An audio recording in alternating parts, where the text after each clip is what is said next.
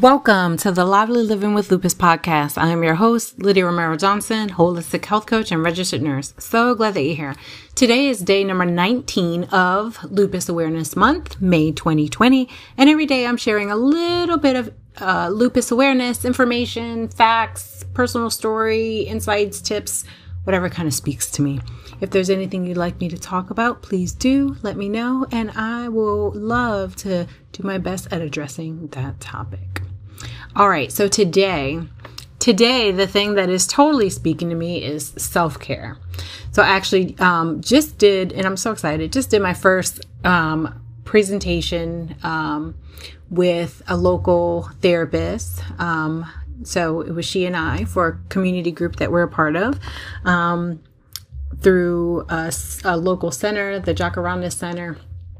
Um, along with our community Oakland Mills local leadership team um, and a therapist, Barbie um, Johnson Lewis, and I uh, talking on anxiety and stress and self care. So, all the things self care, you know, it's so funny. Like, you have this presentation coming up, and of course, like all the nerves start to kick in, right? And it's my first time doing something like this and um, the nerves were really active. So I was in part coping and load up on uh, self care mode. Um, and so I figured, you know what, let's go with it. We're going to continue um, some of that here. So I just wanted to um, tackle self care just a little bit on here. So, how are things going with you and self care? Are you making time for it? Are you making it a priority? Do you struggle with taking care of yourself? Do you find it hard to advocate for time for you? You know, these are some things to think about in regards to um, self care. And depending on where you come from, like how things were in your household and family and culture and all kinds of things. You know, depending on how everyone around you took care of themselves, that, you know, rubs off. And that can affect the way that you are approaching or navigating the self care world. So it's just something to think about. Um, it's good to have that awareness, a little bit of clarity as to where things are with self care for you. So I always like to ask people, like, if we can look at a scale. So, zero, no self care at all. I'm not doing anything for me. It's all about everybody else. You know, I can never take time for me. Um, or 10, I'm rocking the self care space, I know that it's so important for me to take care of myself so then I can continue to take care of and serve others. So, kind of look at that scale and see where you fall along. And, you know, I, I want to invite you to really um, take away the guilt that can sometimes come along with choosing yourself and taking care of yourself. And another thing to be said to it, it's not um, it's not that you're pushing people away, it's just that you are just going deeper on the journey of self and healing. And sometimes, along with self care, comes uh, creating boundaries and asserting oneself and um, being able to say no to things. And that could be a bit challenging uh, sometimes. And so thinking of it as, you know, I'm not saying, you know, it's not a no to you, it's a yes to me.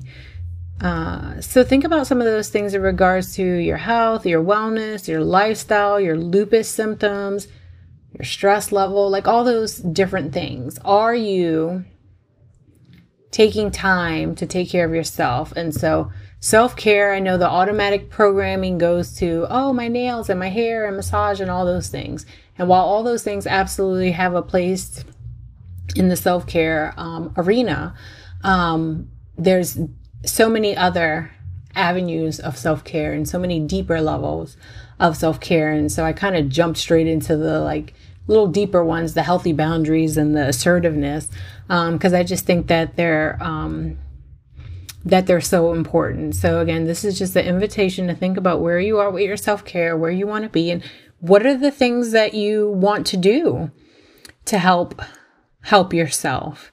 And I highly encourage thinking of it in aspects of body, mind, spirit, you know, all different areas of yourself. Um, so taking that time for that book you've wanted to read, self care, taking time to go on that walk because when you know you go out in nature, you just feel a bit more relaxed and inspired, self care. Uh, saying, you know, and actually getting to bed at a good time. Uh, what's good for you, of course, you know, but what's a healthy time for you to get to bed and being sure that you stick to that and that you advocate to make sure that happens. And that's self care. Eating foods that promote your overall health and wellness, self care. You know, um, any religious or spirituality practices, yoga, meditation, um, any exploration in those spaces, self care, creativity, connections, communication, like so many things um, can fall under self care. Remember, it's important to make sure that you take care of yourself, put your oxygen mask on so that you could then help others. And yes, with lupus and certain symptoms and things, it can be challenging. Um, but I still want to invite you. And even if you have people helping take care of you, it's still important to be able to practice self care, self care, even if you have people uh, supporting you with certain um, things with your health. Okay, it's important. So let me know what you're doing for self care. I want to hear all about it. And if you're having a hard time with it, let me know. Reach out and I will help you along the way. All right, that was it. That was speaking to me. What am I going to go do now for some self care? I think I'm going to just go downstairs with my family and watch a comedy or something funny before the night is over. That's what's speaking to me right now. All right, beautiful day. And uh, if you haven't, you know, please do like and um, subscribe. Make sure you're getting on the podcast regularly. And if you would like, I would love for you to write a review um, over on iTunes. That would be amazing. Thank you so much. Beautiful day.